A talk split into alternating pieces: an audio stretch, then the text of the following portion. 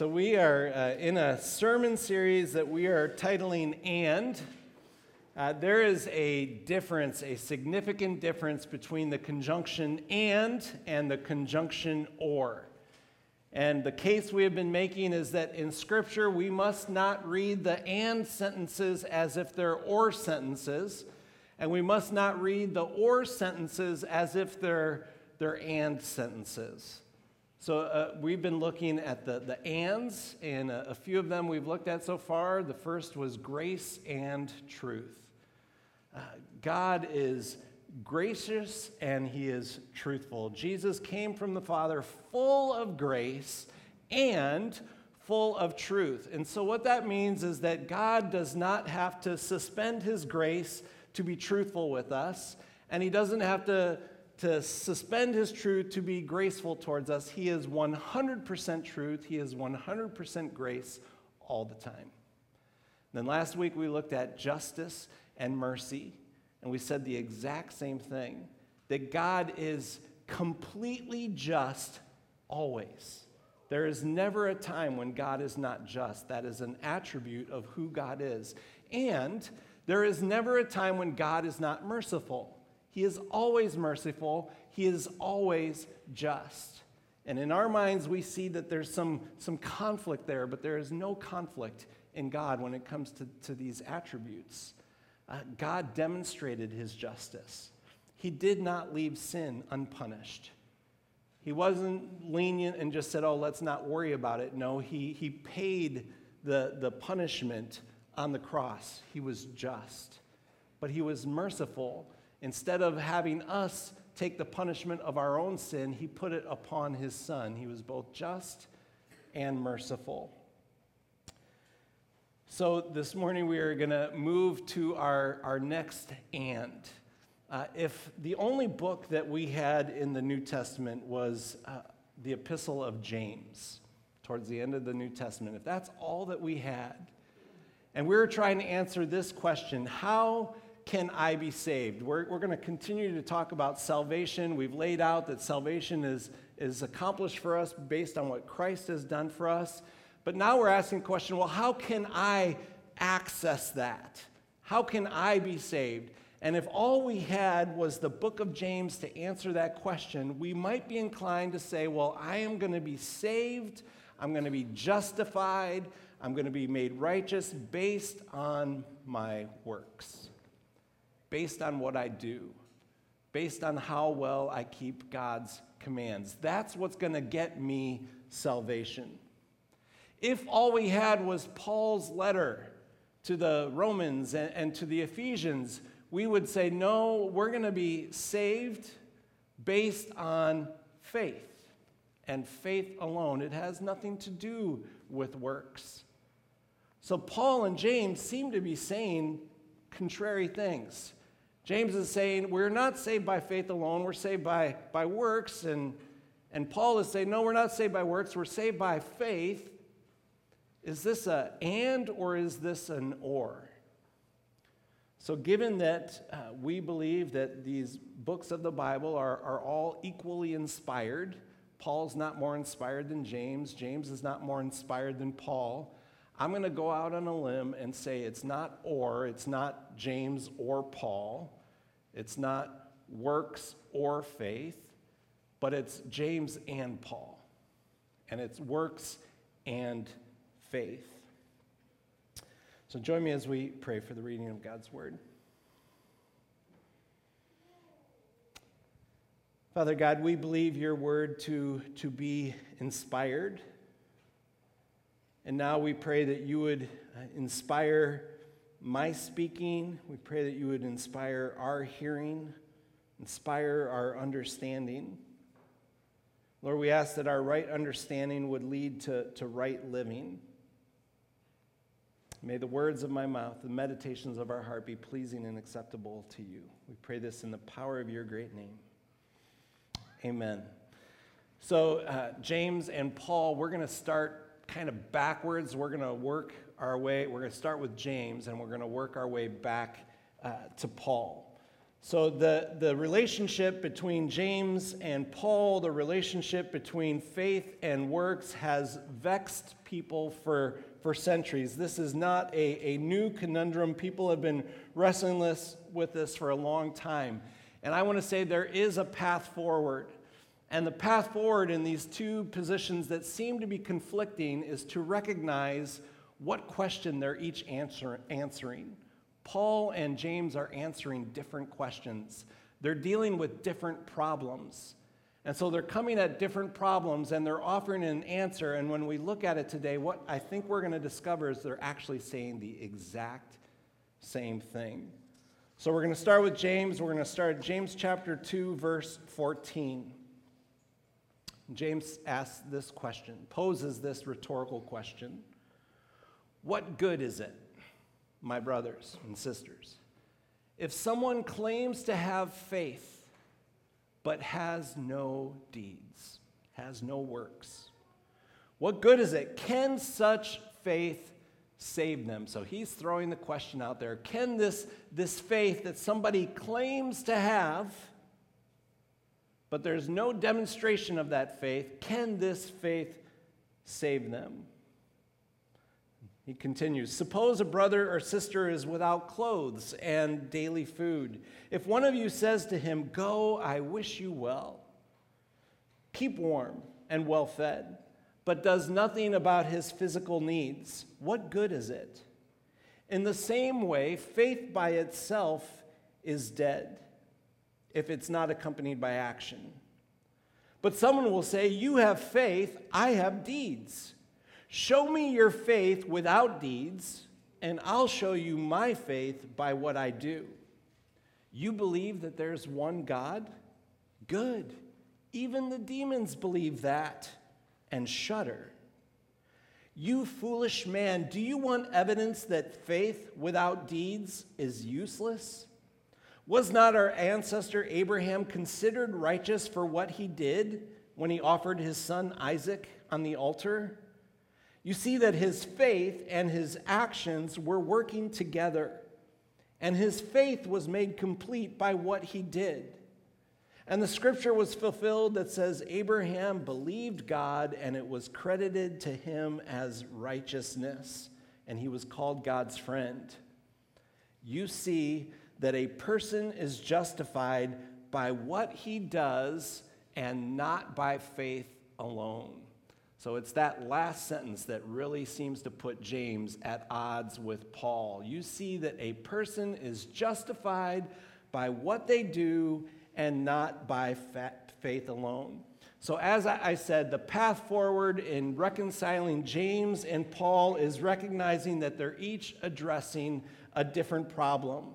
We have 2,000 years of, of wrestling with the, scripture, the scriptures, 2,000 years of scholarship we need to remember that the people who are receiving these words, uh, the, the, the original audience, they don't have any of that. And so people are hearing things and they're quickly going off on, on uh, paths that, that were never meant to, to be taken. And so these things are being written to correct misunderstanding. James is writing to a, a segment of the church who has a misunderstanding of what it means to be a Christian. Uh, their assumption is that all I have to do to be saved, to be justified, to be declared righteous, all I have to do is believe. Or even just say that I believe, declare belief. Well, believe what? What was it that they, they had to believe? Well, it's everything that we say you have to believe.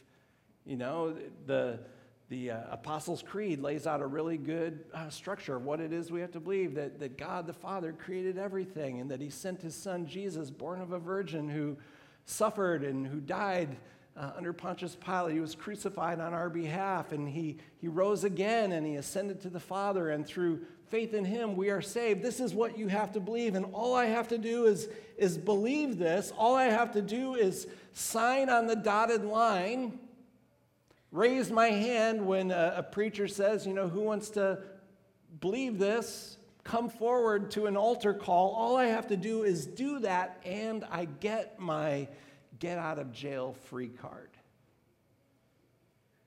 And I get out of my get out of jail free card and I am good to go because I signed on the dotted line.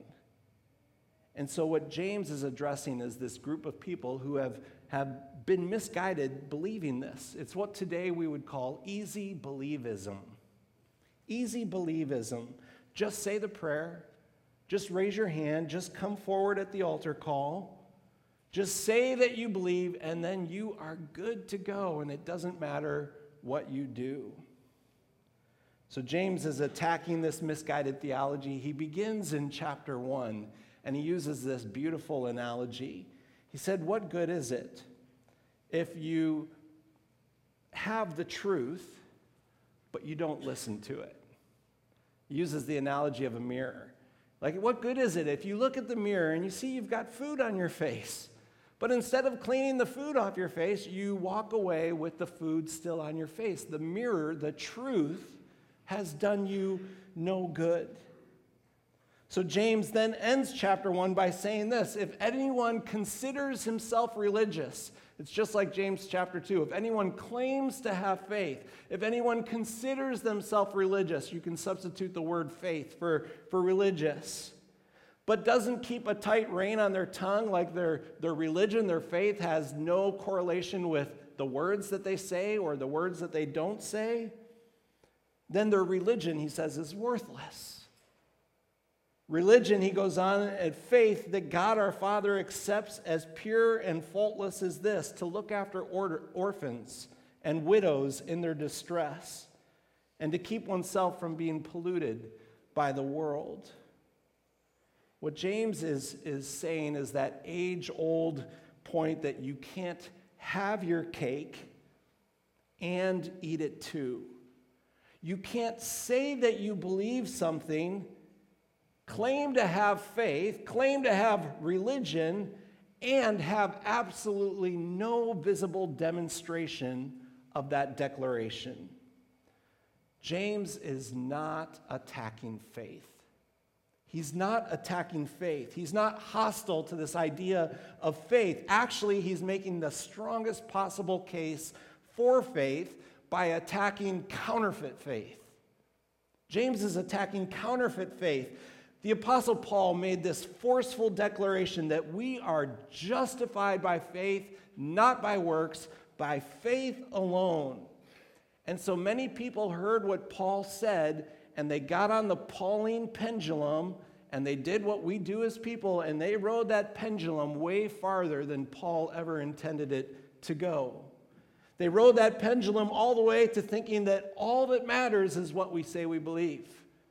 As long as we're saying the right things, as long as we're signing on the dotted line, we can just go out and do whatever we want. It has no bearing on our relationship with God. And so James is uh, attacking that idea. It's a, a foolish thought, it's easily dismantled. So here's a, a couple examples. Two people claim to be environmentalists. One litters everywhere he goes. One picks up litter everywhere she goes. This is not difficult. Who's the environmentalist? the one who picks up litter everywhere she goes. Who's, who's not the environmentalist? The one who litters everywhere he goes. One person claims to love their neighbor, but anytime their neighbor has a real need, hungry, in need of, of clothing, does nothing to help their neighbor. Another person claims to love their neighbor, and when their neighbor has a real need, rises to the challenge and helps their neighbor. Who loves their neighbor? Again, this is simple, it's, it's obvious. One person claims to have faith, but is completely uninfluenced by that faith. That faith has done nothing to alter the direction of their life. Another person claims to have faith, and there's all kinds of visible demonstrations of that faith. Who really has faith? Faith Without deeds, James writes, it's useless. It's really not faith, it's a, a, counterfeit. Someone once said it this way We are saved by faith alone. And faith that saves is never alone. We're saved by faith alone, and faith that saves is never alone. So James is writing to this group in the church because he doesn't want them on that great day to hear these words Away from me, for I never knew you. He doesn't want them to be deceived. He wants them to understand that, that what they think they've done, they really haven't done. This is not true faith. So, James is addressing the problem of easy believism. Paul is addressing a different problem. He's speaking to a different audience. Paul is addressing the problem of legalism. Of legalism. For centuries, the, the Jewish faith had just slowly crept more and more into this legalistic understanding that their relationship with God was entirely based on their observance of the law, on their keeping of, the commandments. And, and in order to be in right relationship with God, they had to be meticulous, they had to be scrupulous in their observance of the law. And so along comes Jesus and says things like this Come to me, all you who are weary. Legalism is exhausting. Thinking that, that my relationship with God is dependent on me, it's absolutely exhausting. And Jesus said, Come to me you who are exhausted. Come to me, all you who are weary and heavy laden, and I will give you rest. Take my yoke upon you and learn from me, for I'm gentle and I'm, I'm humble in heart. Like Jesus knew this, this thing that you've been trying to do, trying to prove yourself, trying to earn your way forward, it is exhausting and it sucks the joy out of our relationship with God. And so people heard Jesus' message and they came. Gentiles came, Jews came, and it was wonderful. But then Satan attacked. Satan infiltrated this community. Paul would come into a community, he'd plant a church, share the gospel, people would get saved. This newfound joy that, that our relationship with God is dependent not on us having to earn it, but on what Christ has done for us. There's this joy, and then as Paul leaves, in come these missionaries, these missionaries. And they're saying, This is wonderful. You know, that, that you all have, have found the Messiah and you've put your trust in the Messiah. That's great. But we just want to remind you that you've got to still keep all of these commandments and all of these laws meticulously, scrupulously, and get back on the treadmill. That's what legalism is it's this marathon in which there is no finish line.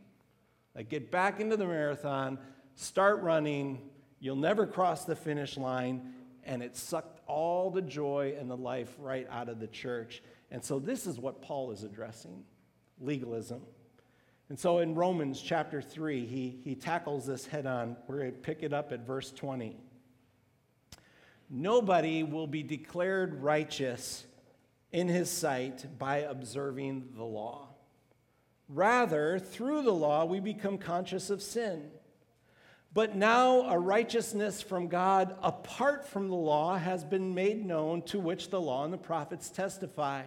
This righteousness from God comes through faith in Jesus Christ to all who believe.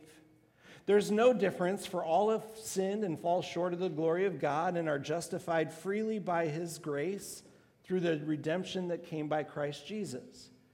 God presented him as a sacrifice of atonement through faith in his blood. He did this to demonstrate his justice, because in his forbearance he had left the sins committed beforehand unpunished. He did it to demonstrate his justice at the present time so as to be just and the one who justifies those who have faith in Jesus. Where then is boasting? It's excluded. On what principle? On that of observing the law? No, on that of faith. For we maintain that a man is justified by faith apart from observing the law. Is God the God of Jews only? Is he not the God of Gentiles too? Yes, of Gentiles too, since there is only one God who will justify the circumcised by faith and the uncircumcised through that same faith.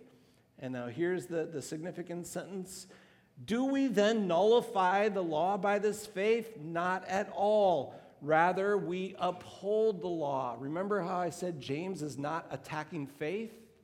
Paul's not attacking works. He's not saying stop working. We don't nullify the law. No, we uphold the law. Paul and James are worried about the same thing. They're worried about authentic, genuine faith. They're worried about a faith that works. We don't nullify the law, we don't nullify works. Because of our faith, we uphold the law. Because of our faith, we work. So, to the group of people who are slavishly trying to earn their salvation, Paul reminds them you are saved by faith alone. You don't have to earn this. And to those people who are so self assured of their salvation because they signed on the dotted line and there's, there's no visible demonstration, James is writing faith without works is dead, it's useless. So Paul's concerned with the declaration of faith, James is concerned with the demonstration of, of faith, and they're both after the same thing faith that works.